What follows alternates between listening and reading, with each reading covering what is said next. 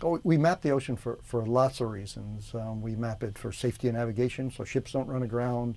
We map it to put cables in. We map it for sovereignty reasons. There's a, something called the Law of the Sea Treaty, which allows us to extend our sovereign rights over the seafloor resources if the seafloor has certain shape characteristics.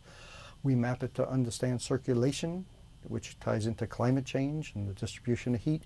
But most importantly, we map it because we don't know what's there and that's the way we explore. We explore through mapping. So, so how do we map the ocean? It, it's, it's interesting. For thousands of years, we did it just one way, and that was with a hunk of lead at the end of a, at the end of a rope. And then finally, towards the time of the Second World War, echo sounders were developed. But these early echo sounders would just put one little ping of sound that would spread widely over the bottom, bounce back, and, and we'd have an idea how deep it is. What's happened in the last 20 or 30 years, though, is a new type of mapping system called multi-beam mapping systems have come along.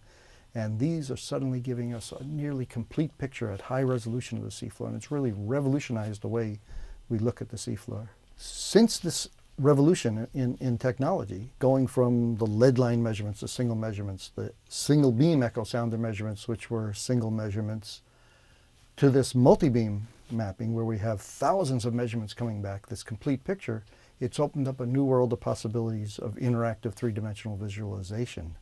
And so we can now display the seafloor in very natural and intuitive uh, looking images that we can fly through and explore and really make sense to us. Yeah, and, that, and that's an another new innovation that, that's, uh, that's come along has been the concept of telepresence.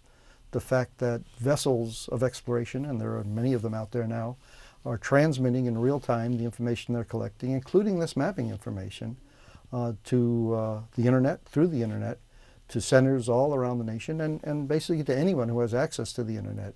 And so everybody can share as the maps unfold and un un unscroll on the screen and see what's down there. My advice to young people who want to be ocean explorers is don't give up the math, don't give up the physics, don't, don't write that off.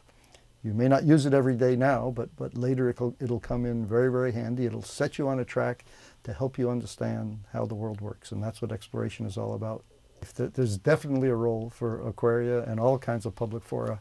I, I have to tell you, as I walked through the streets of Long Beach today, it sent a shiver through my spine to see signs that said ocean exploration on the street posts. It was phenomenal.